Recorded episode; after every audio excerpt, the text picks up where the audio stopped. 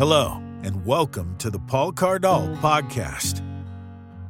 Did you know the best way to support your favorite musician is to bypass social media and go to their website and subscribe to their mailing list? Going directly to the artist's website ensures you and the artist will have no third party controlling your relationship. It's a direct contact. Please show your support, particularly for our host.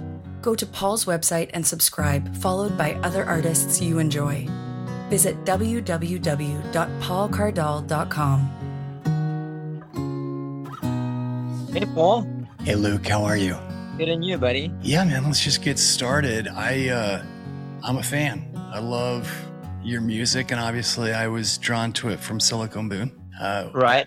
Obviously, that's his alias. We know him as who he yeah. is. Right.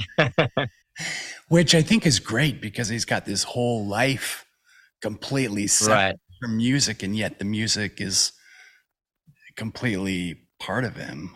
You know, totally. I guess it's like yeah, no, I, I definitely see why he does it, um, and it's cool, definitely. And you guys have been friends for quite some time. Did you uh, discover each other with through the music, or how did your? Yeah, you know, we um, we met in Kentucky where I lived for a while, and, and that's the first sort of place I got to in America, coming up from South Africa. And he was actually um, in Peru at the time, and I was buddies with his um, now wife, uh-huh. and um, and I met him um, through her, and then and we were both sort of dabbling in songwriting at the time, and then as and then we sort of we started sort of taking it seriously um, actually as our friendship grew um, I would say he's for sure the most like instrumental um, songwriting friend I've I've had in my life by far. He's extremely gifted, but yeah, he is. He thinks deeply about every detail. Right. Yeah. Totally. But look, man, I mean, in every way, I see so many similarities. And as we talk, we'll uh, get down that rabbit hole because you have music that is a huge influence from growing up in South Africa. And then you have this whole right. experience. And now you're living in Hawaii, which is a great yeah. Fields invisible to progress.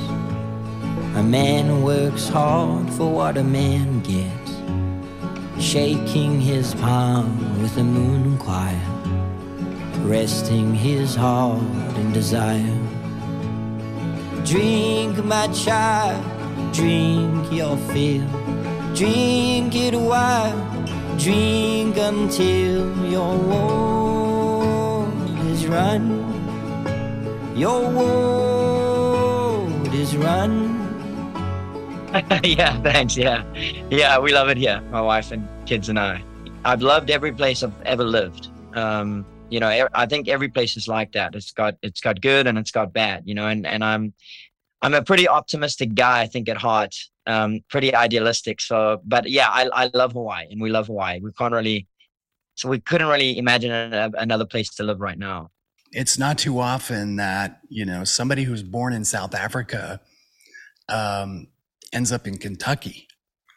And now you're over in uh Hawaii. So take us back to South Africa and growing up listening to American music. I mean, that must have been thrilling. And what kind of music were you listening to that your father was, you know, the records he would play? So let's take us yeah. back to South Africa. Yeah. So, so um, growing up in South Africa, looking back, it was, I realized I was in such a unique um, period. I, I was born in the 80s. And um, it ended up being like a super pivotal time.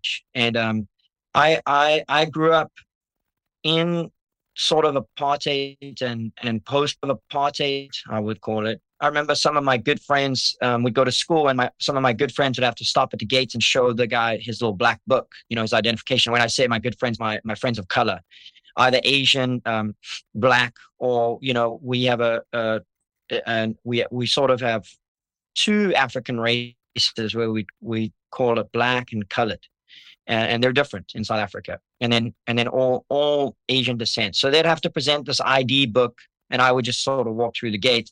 And I thought nothing of it. I, I was just like, oh yeah, that's just kind of normal, you know. I mean, I was a young kid, so I, I grew up with that, and then I had I had maids, and my maids had, and they lived with us, and um, my maids had um, kids, and I would play with the maids' kids, and they sort of weren't allowed in my house um, because they were black, and I, I didn't I didn't really think anything of it at the time. So I was growing up with a lot of this kind of stuff, um, and then around like, uh, and then on and then on on Sundays, my dad would um, clean the house. We'd all clean the house together, and he'd play music. Mm. And um, it would he, mainly he played the Beatles and Simon and Garfunkel and Cat Stevens. Perfect. And those guys are um, and were pretty subversive. Um, you know, they they uh, I mean they they have a lot of good old fun kind of songs, but they're they're they sing about subversive things. Um, and I remember listening to Graceland and thinking like, wow, this is kind of weird. Like there's there's a lot of African singers on this. Um, and it, it, it sort of like did something to me where I was like, uh, it, that doesn't sound right, right? In my sort of my post-apartheid white brain, but it sounds really good. Um, and so, so that was, I would say like that was the start of me like sort of breaking out of, um, what I was in as a kid and growing up, as well as becoming really good friends with a couple of um, black boys. Um, so I would say that m- music and that sort of, of helped um, me sort of turn on the light or help turn on the lights. And then, of course, Nelson Mandela, yeah. um, when he he came, he, he got free and then he became president in 1994. Um, so yeah, I mean, I my dad, my dad, thankfully now I look back, he he I I think he had really good taste in music because I love those guys. Um, and those guys were singing about things um, that sort of meant something. Um, and I think that's that's how I got started in um, listening to music. And then later, much later, when I started writing music, I think I started emulating the or trying to emulate those guys because that was the only kind of music that made sense to me. That uh, that you had something to say and something important to say. Um, so yeah, so so after that, I, I all this while I grew up um, playing tennis. Um, that was kind of my main stick, and the message in South Africa was always get out. Um, you got to you got to move, especially to. um, I, I think it was still sort of the the the white propaganda: get out, get out, get out. You know, as as the country became free, and so I got a tennis scholarship to a little school in Kentucky called Campbellsville, right in the middle of Kentucky.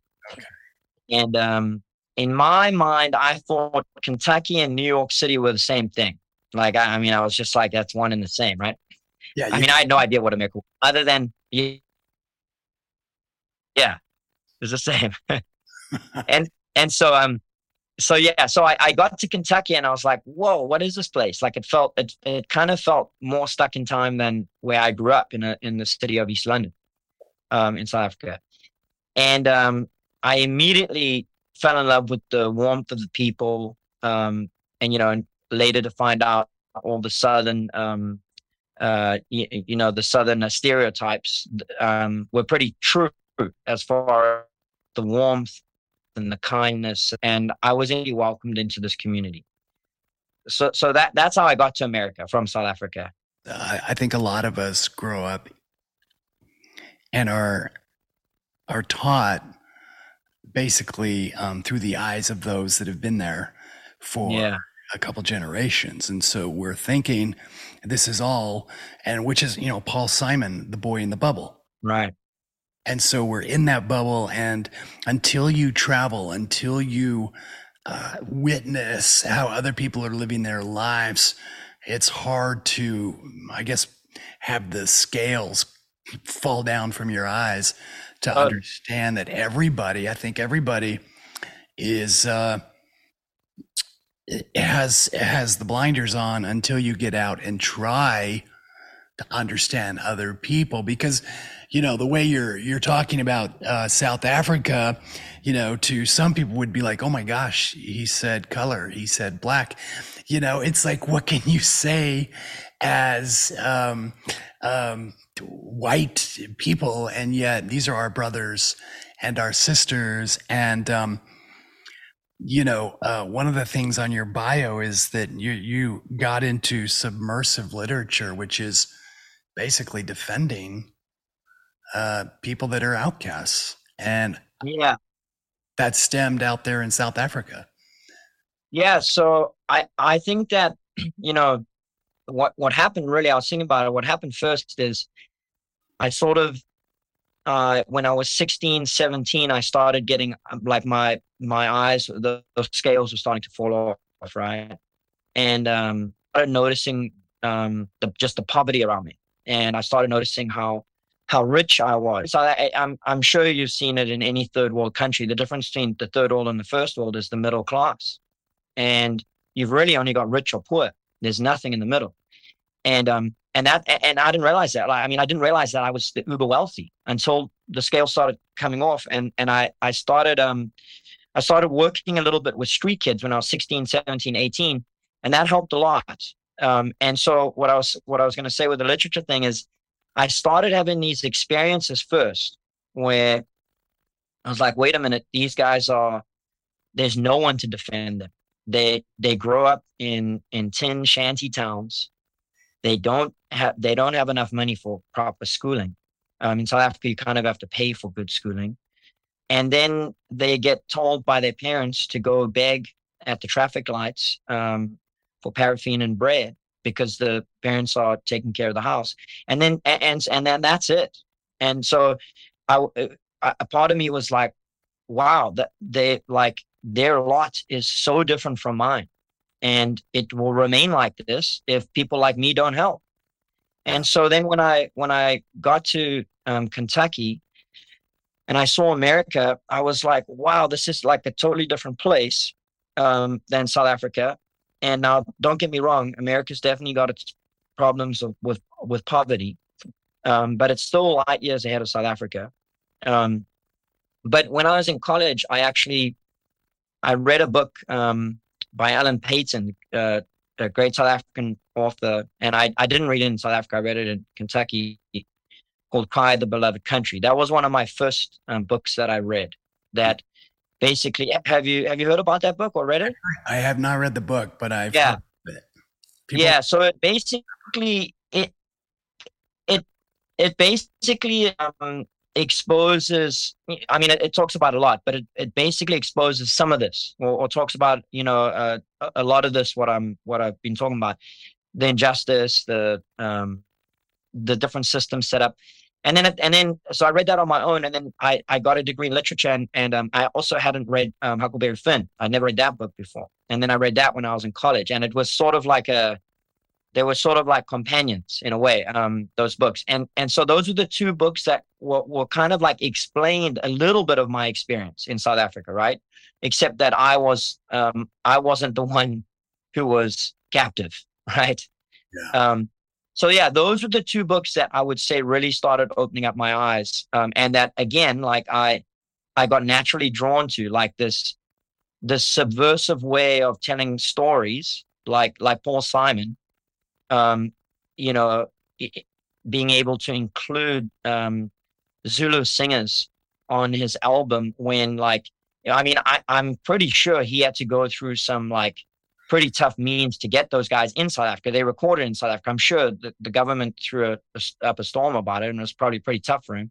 But you know, that was like his way of like subverting the the current like injustice, right? Um, and then these two books as well, like telling a story, trying to open, open the eyes, but drawn to both modes, both styles. The whole time that was going down with Mandela and you know the apartheid and the country changing, you have these songwriters that help pop culture understand what's really going on. And Paul Simon was so instrumental in right. exposing it and and in a way he made it so that we all fell in love trying to tell us what's going on and obviously prophets like Martin Luther King like Mandela the people that are speaking for the people and what needs to happen in order for yeah. change you know in America um, I believe the founding fathers are prophetic in saying you know we need to have freedom we need to be able to um, have liberty for everybody. Everybody should have equal opportunity. We should be able to worship according to our conscience. And so, yeah, that's fascinating that you would then shift to Kentucky, which is a, a big Christian uh, community, but people are actually people are actually trying to be to be good people and to help each other. Right. Um, was that so? That was your experience there in Kentucky? You know, like I said, it, like it, it's it's it's kind of a tricky thing because um it, a lot of people and and I I I I agree with the sentiment. A lot of people still believe there's a lot of racism in America, and I agree with it 100%. There is, right? Um, hopefully, one day there won't be. Um, but South Africa, the racism is just like a million times worse. Like it really is, you know. Um, even now, you know, I well at least in the older generation, um, the young, the the younger younger than me even is, I would say I was like the the sort of my generation was the turning point. But yeah, Kentucky was light years ahead of South Africa, but at the same time, you can see you can see the sort of the remnants of of what you're talking about, the history, right? Yeah. Um, and so like you know, I remember one of one of the strange things that happened. It's the same thing in South Africa. It's getting better though, and and I think this might also just be a rural thing versus city thing.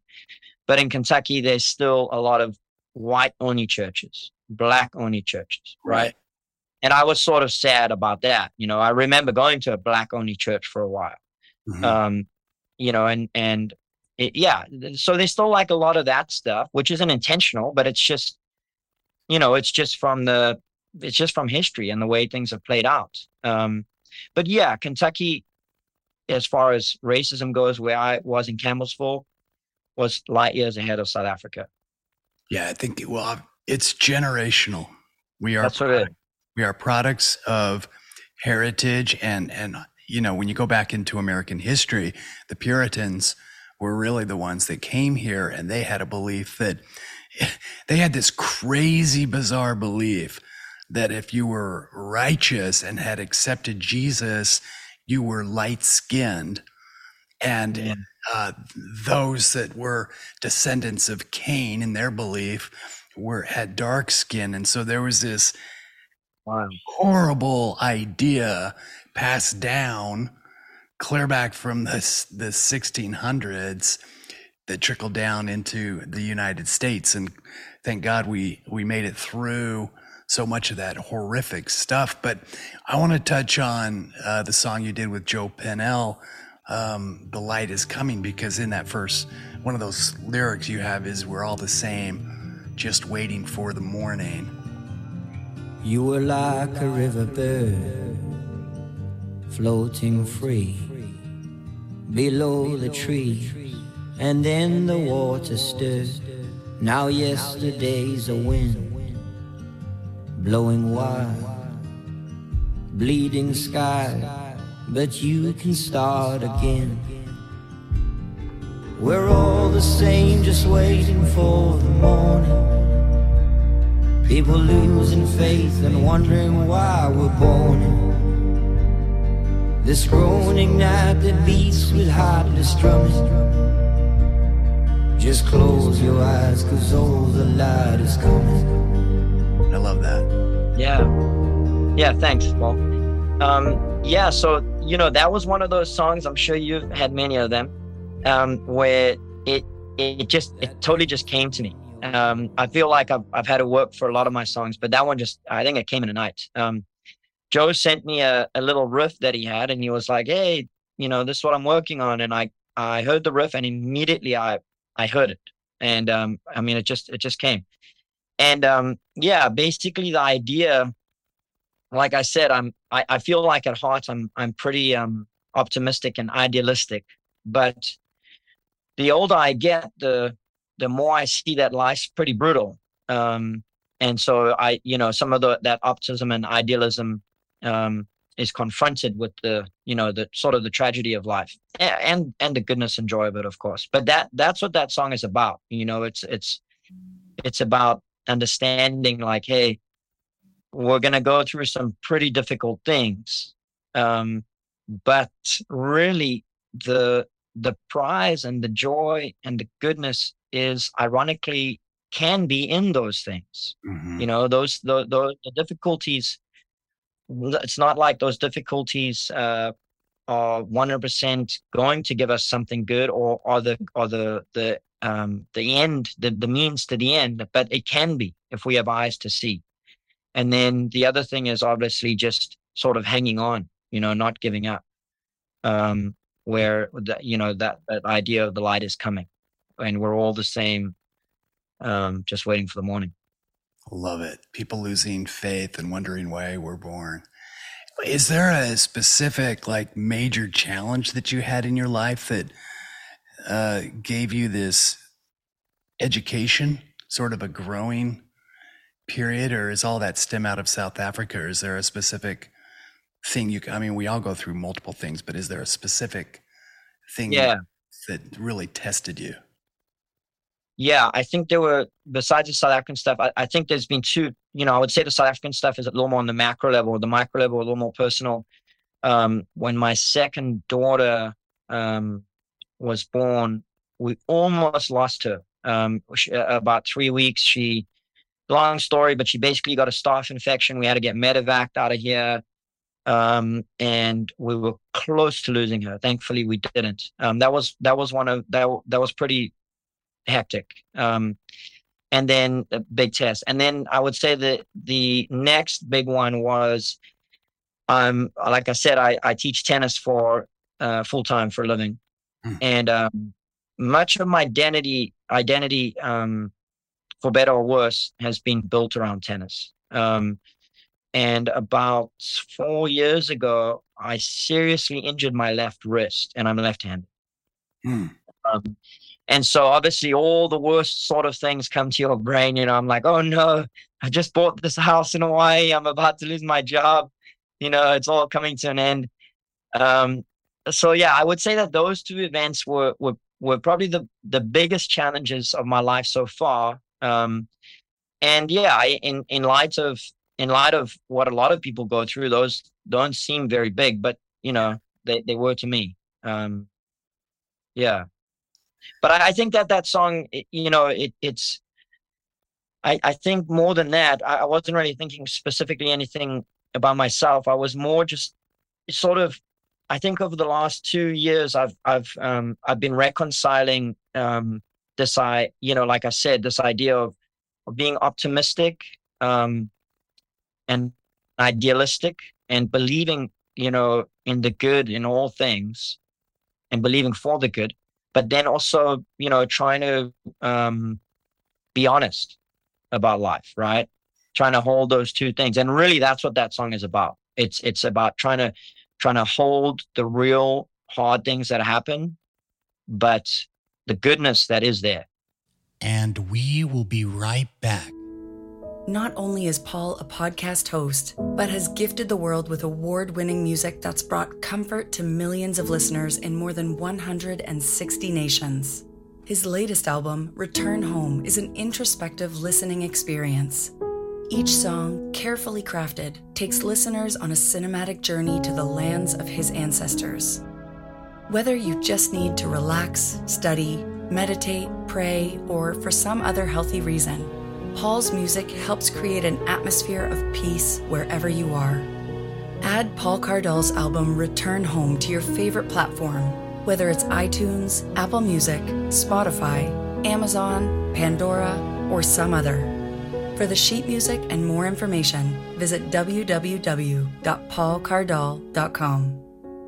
You mention as you get older, you start to recognize how brutal the world is, and a lot of us become cynics, sar- sarcastic.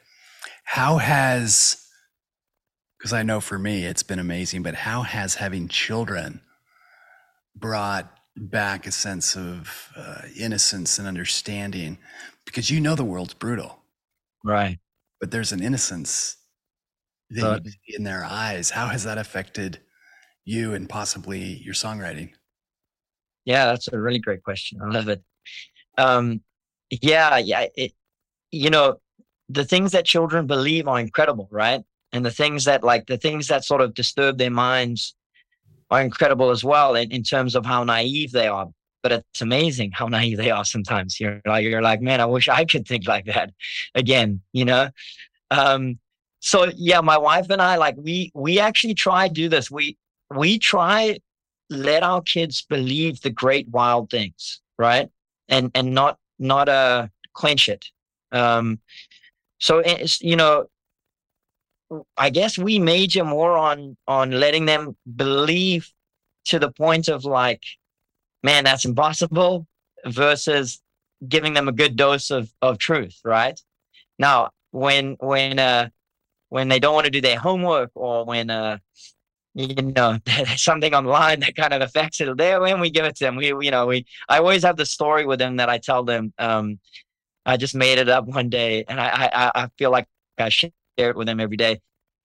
I say, um, you know, there's a man, he lives in his house and he, he lets his grass grow and he, and he, he knows he has to uh, cut it, but he's like, ah, not today. And then tomorrow it becomes harder. And then the next day it becomes harder. And the next day it becomes harder instead of just cutting it on that first day. And so I often use that story to them saying like, Hey, you know what? You got to take care of the things, but then you can believe and hope for everything you want, right? Like afterwards.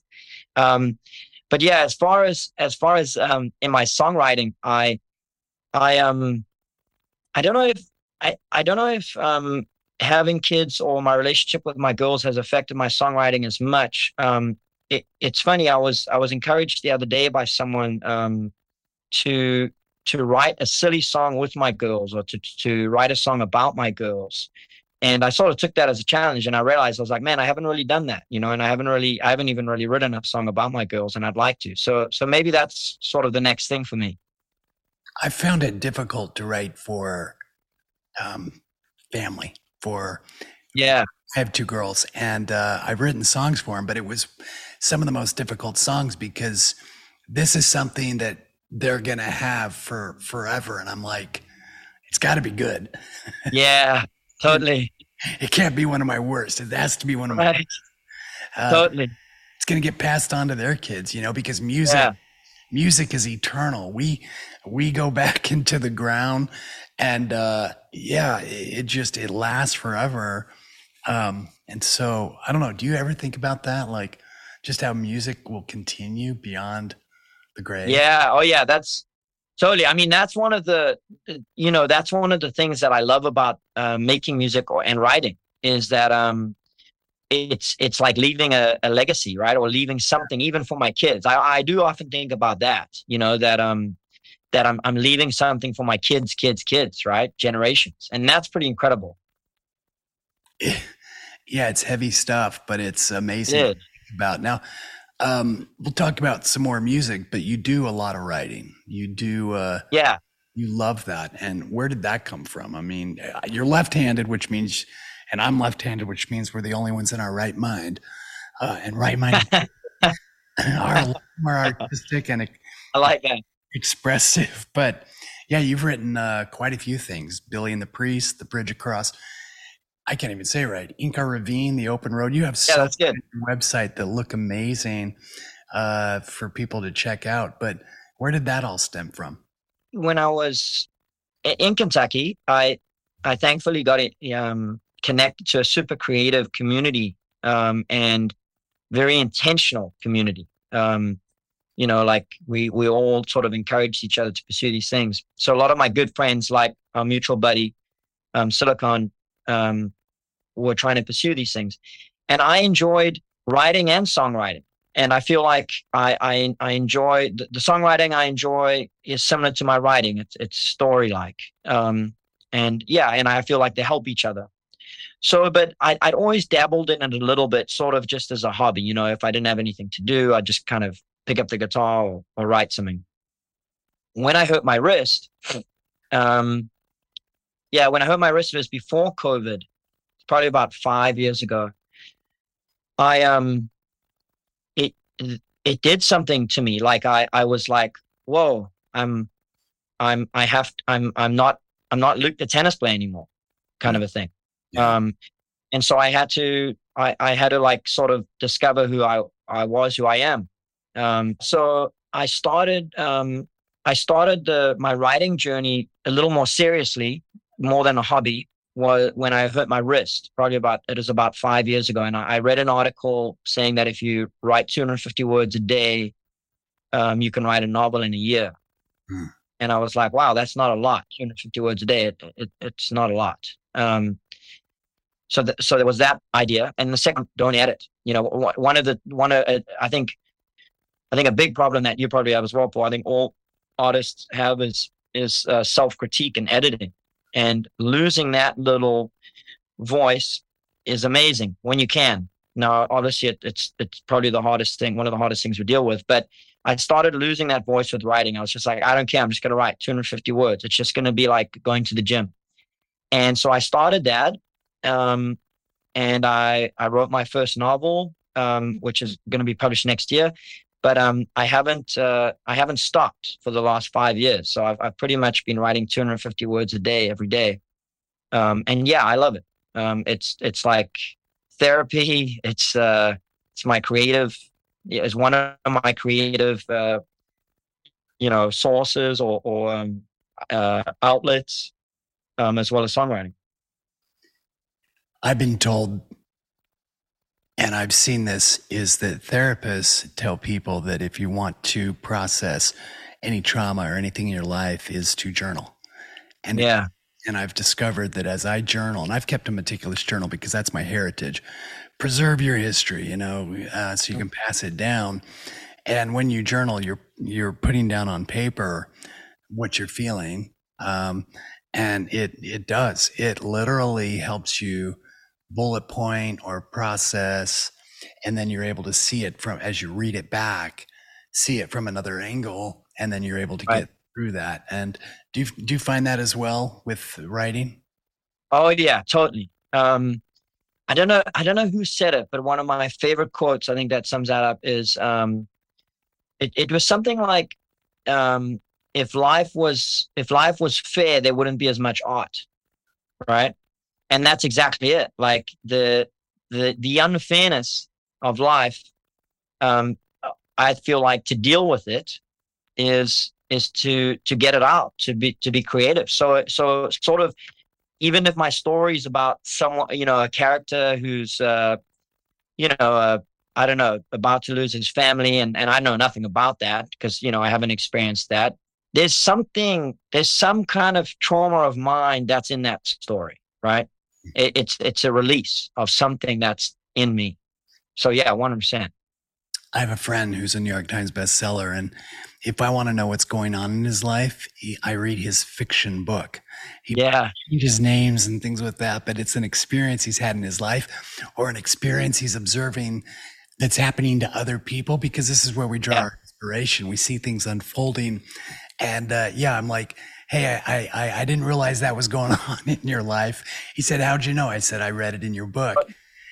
yeah, so it's, totally. yeah, you can always get into the heart of what somebody is dealing with or what they're passionate about, you know Right.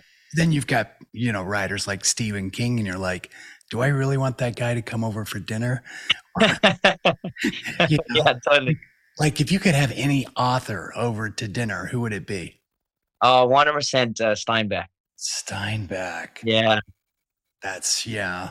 What and a, he's a pretty heavy guy but but wow i i, I feel like i i feel like uh steinbeck eh, he he he creates something so beautiful out of something so ordinary and just everyday and Yeah. to me that's incredible that's that's like the the goal of art in my mind yeah, he's he's good. You know. I. What about um, if you could have any any artist like musician over to the house, a, a singer? I think, I think for sure, uh, current or or um or or still alive or dead, Any- anyone. I would say anybody. I would say. Well, let's give alive and dead. Okay, man, that's a tough one. I I I've probably got like, I've got like three. I I, I for sure Dylan and Springsteen tie. Okay. I, I I I one day it's Dylan, one day it's Springsteen, um, and then uh, and then I and then I think I would have to say Johnny Clegg, um, dead. Um, the the great South African Paul Simon. Oh, okay. Um, I don't know Johnny Clegg. oh yeah, he, you'll love his stuff. Paul. Okay. Wow. Yeah, I'm gonna have to check it out. So he's he he's really uh, the the reason why Paul Simon um, did Graceland. oh, really? Yeah, he Johnny Clegg was doing that type of thing um, long before Paul Simon, and Paul Simon heard one of his albums um, and was like, "Hey, I'm going to do Graceland in South Africa." Did that have So yeah, so? Did that have a lot of influence on this other project you did? Which I think this is fascinating. The you did my African Dream, this song, and you've got all these singers in it. yeah, And then is Madiba kind of the same? Um, is that all part of South Africa? yeah. So exactly right. So like I I I wanted to um I wanted to put out a little EP um three songs for South Africa about South Africa and and it was sort of based on the, my two heroes Johnny Clegg and Paul Simon in those albums. And basically the idea is that those guys used a type of singing called isicathamiya, which is a it's basically like Zulu a cappella. Okay. And um and, and it's it's prominent in Johnny Clegg and on Graceland. Um and I was and I knew I wanted to do that. So I was actually fortunate enough to make contact with Johnny Clegg's lead guitarist in South Africa, Andy Innes, okay. and and he helped me um, source a lot of the Zulu singers. Um, and those guys wrote the parts, and yeah, we so we did it together um, with a, a buddy of mine, John Kloss, in Nashville. Did you curl your legs? They went from brown to red. Like some cursed amoeba, a dirty floor, your bed. Did they call you Nelson? With their tongues of poison. The black man, deceiver, the prophet, rejoicing. Hey, hey, Madiba, the darkness had no place to keep promise and the pain of breakthrough, just a dream.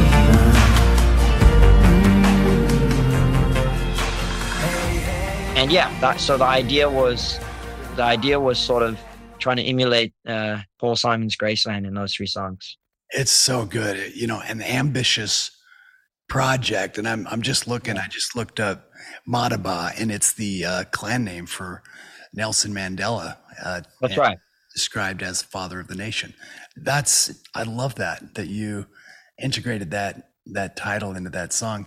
It says, Hey Madiba, darkness had no place to keep you. Hey, hey, believer, the promise and the pain of breakthrough, just a dreamer. I, very poetic, your lyrics. Uh-huh.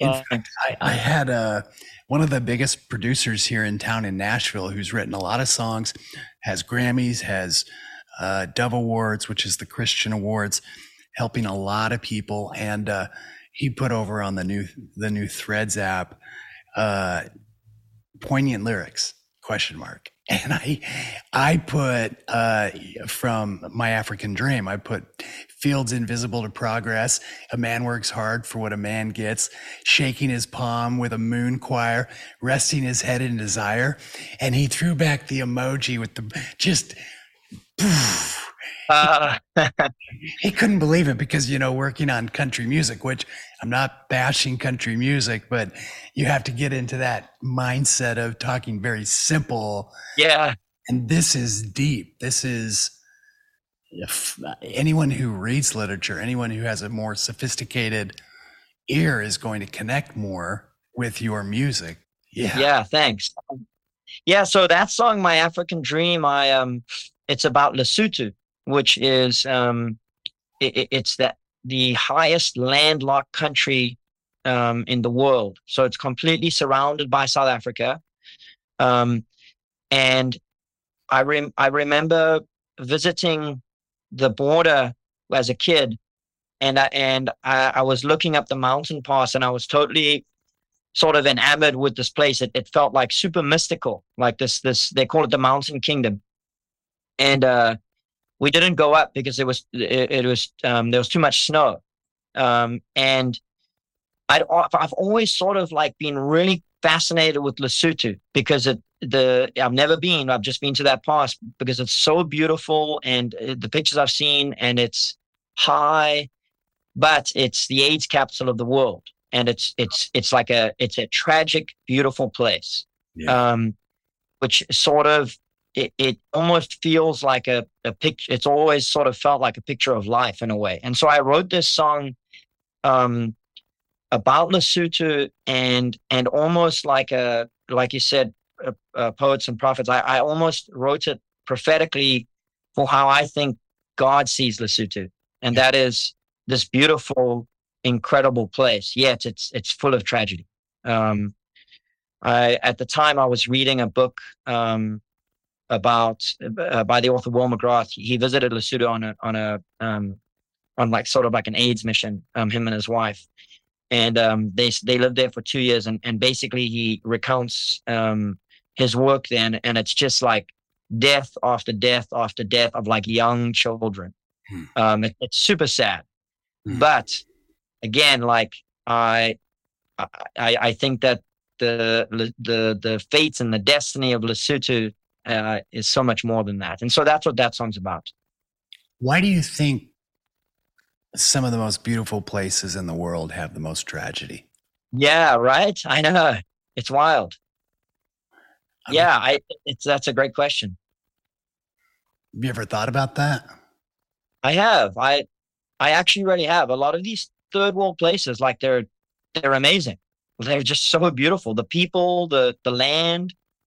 Um, and then sometimes a lot of like the the most sterile places are like incredibly well functioning, you know? Yeah. Yeah. Um, yeah, I, I don't know. It, it, it, it's, it's really interesting. Um, yeah, it's not true for every place, but yeah, it's an interesting thought. My, I don't know. My mother-in-law um, is from Slovenia, which is former Yugoslavia, and surrounding it, you've got Austria, you've got Hungary, and you've got Croatia to the south, and then you've got Italy right there.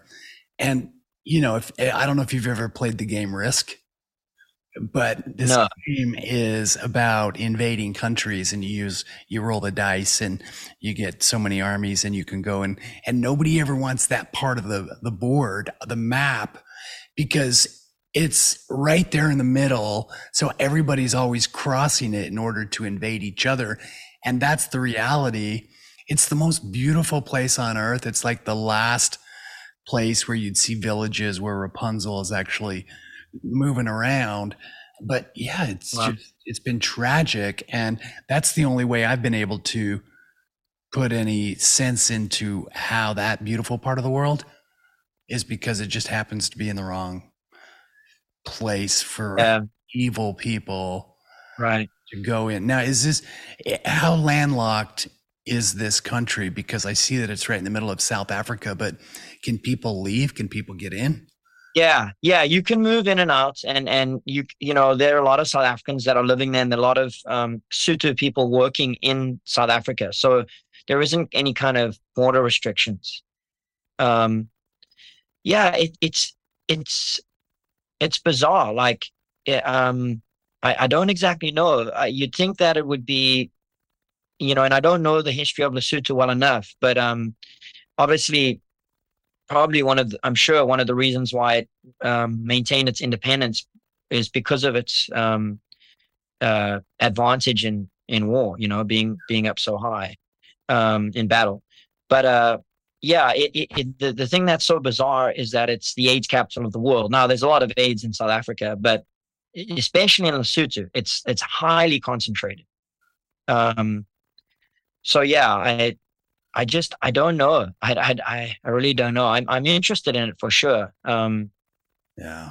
Yeah, I, I I I gravitate. I feel like to the um, I, I gravitate to the sort of the weak things, right? Um, and Lesotho eh, because I think there's so much more in that. And and Lesotho for me is that it's like the it's the weakest, uh, one of the weakest countries in the world in terms of in every way. Um, but but I personally don't believe that for it. You know.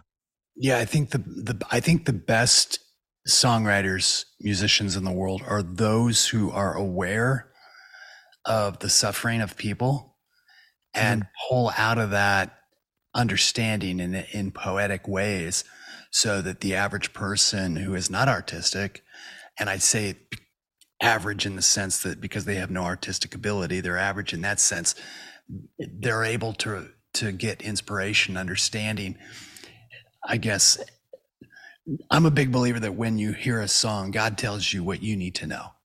Right. It's different for everybody. Right. And that's the beauty in telling these stories in the songs that you're bringing understanding. It's like when they did, you know, Live Aid and the Band Aid Right. song, you know, uh, you have the best artists in the world come together for, you know, the cause of AIDS. And it Right. just sent the entire message to the whole world. Everybody understood the suffering. Right. Totally. I Yeah. totally agree with that. Yeah. Well, gosh, you're now in Hawaii. I mean, we go from all that drama to this beautiful par- paradise. Doesn't have, I mean, they've got issues, but they don't have, uh, you know, the sunshine brings joy and happiness. Everyone's got a ukulele. Yeah. you got, you can go get a lot of shrimp. That's right. On Oh, he, some mahi mahi, all the good stuff. yeah. Uh, is that why you wrote Pacific? Well, I left my shores one month ago. I was sailing across the blue. The waters teemed with violent storms to send my boat untrue. Atlantic bound, I was no more. Indian, a far off thorn. The wind and waves crush my bone, settling a ten year score. Pacific, why do you hold me? Why do you keep me to a war or a crime? Pacific, why don't you? It's funny, I- I'm from Kentucky. I went to Minnesota. I married a Minnesotan. Um, yeah. She's really, um, she's really hot out there in Hawaii. She's that's right. she loves she loves the Hawaiian weather more than I do. Growing up in Minnesota all the time. And she's like, thank God I'm out of Minnesota. Yeah, exactly. um, she yeah, she just said to me the other day, she's like, oh, I don't think I could live anywhere cold again. I was like, yeah. But we we so I, I moved up to Minnesota and married her and um, we lived there for two years and and honestly Minnesota is probably one of my favorite places in the world, except for the winters. The winters are just brutal. But the the people are incredible. Um, I really I really love Minnesota in the Midwest. Um, so all the while I was working on my green card, um, and we were looking for. We we just wanted to go on an adventure. Um, we just got married, and we're like, "Hey, let's go somewhere." And we um, we found a little island in Micronesia called Saipan. It's um, it's about four hours plane ride from Philippines, and so we got uh, teaching jobs there. Um, near it's near Guam, and so we lived in Saipan for two years. Hmm. Tiny little island and um, I taught fourth, third, and fourth grade, and I taught tennis, and uh, um, we loved it there. It's a beautiful island. Um, but then we got hit by a super typhoon, Mhm. and we had just had our first child. And um, I remember it was like the apocalypse, like the like cars were turned upside down and telephone poles were down. It was just it was brutal. Uh, my wife would have to stand in the line to get gas, and I would have to stand in the line to get water, and that that was our day for like a month. It would take us like six hours a piece. Um, it was it was just brutal. So I was like, man, we got to get out of here. I loved. We both sort of loved the island life, um, and had fallen in love with the Pacific. Um, and a buddy of mine was like, check out the Big Island, and so we did, and we ended up moving. I wrote that song though, Pacific, in, in Minnesota, um, way before Saipan was even on on the map. Um, so I think it was. I, I like to call that song um, my Freudian slip, um, where I, I was. It, it was in there, but I didn't really know it, you know. And um, that song came out. I mean, I wrote it, and then all of a sudden, the our, our path in the Pacific was set. it's kind of like really prophetic in a way. that first line, Pacific, why do you hold me? I that that line alone, because when I came to Nashville, I'd never been to Nashville. Uh, grown up in the Rocky Mountains, I come to Nashville, and there's just this gravital pull. And I love that you actually followed through. Most people never Yeah. Follow through. You you basically surrender and you're willing to go on the adventure. And that's Yeah, right. that's rock and roll. yeah. Man. Yeah. Man. Well, I'm glad that you not only do tennis, and we hope that your hand is improving, but a tennis racket does look like a guitar. Yeah, it does. So it makes total sense. Um. You have uh, an upcoming album, uh, A Stone in the Mouth of the Ocean. Is this a full length record or what is this? Yeah, this is this is gonna be my debut full length. Um, so there'll be nine songs on it. Um, and the, the the title track is a stone in the mouth of the ocean. Before the time walker leads me to the slaughter, the man rolled ships me across the border with a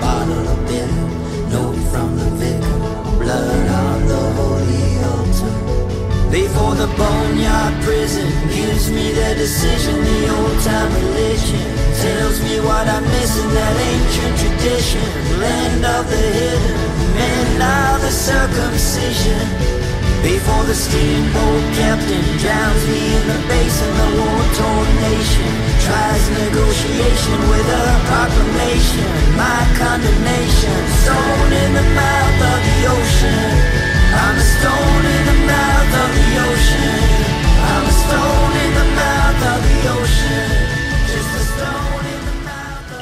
basically speaks to um, our our existence in this gigantic universe um, and trying to find a little significance. Um, and and that's really what the songs are about. Um, reckoning with our frailty, yet still trying to make something of it. Yeah. Yeah. Again, I love that these have such weight. Each word, each lyric, a stone. You know, I dive. Do you dive? You Yeah, I don't scuba, but I I I, I do a little free diving and snorkeling. But yeah, You're down there, and uh, like you say, a stone in the mouth of the ocean. You see so many different things, but without those individual little things, it doesn't fully bring the beauty. It's what brings everything to life. Every ha- thing has its own uh, little part of it. And I was in Israel, and in um, when you go to a lot of the ruins, like old synagogues, they specifically would talk about the stones oh wow, how vital it was for each stone to give the structure strength. Each one had to specifically oh, that's cool. rest somehow on the chief cornerstone. Um, so everything had its part. And I sat there like, and the analogy uh, in in in biblical scripture is stones or people, Right. And it's just I just love all that. Oh man, I love that. Yeah, yeah, it's it's amazing. it you know i um i guess one thing i didn't say is i during that time i started writing i um i taught myself to play right-handed so i would just i i um i would i would write my 250 words a day and then i would hit 500 balls on the ball machine um and so now i'm i'm doing most of my lessons righty um and then i'll i'll use my left only when i really have to but it, it, it's good it's just that it's um I, i'm just trying to preserve the use for as long as i can you know It's incredible. So you're yeah What's the word? Ambidextrous. I can't. say- ambidextrous. Yeah, but you know, most lefties all have a little bit of ambidextrous in, in them. Yeah, I golf right-handed. That's about Yeah, it. Yeah, there you go. Yeah. So, hey, man, it was so good to talk to you, Luke. Yeah, you too, Paul. I appreciate your time, man. And thanks for having me. This is huge. Pacific, why do you hold me? Why do you keep me to a war or a crime? Pacific, why don't you lose me into your night?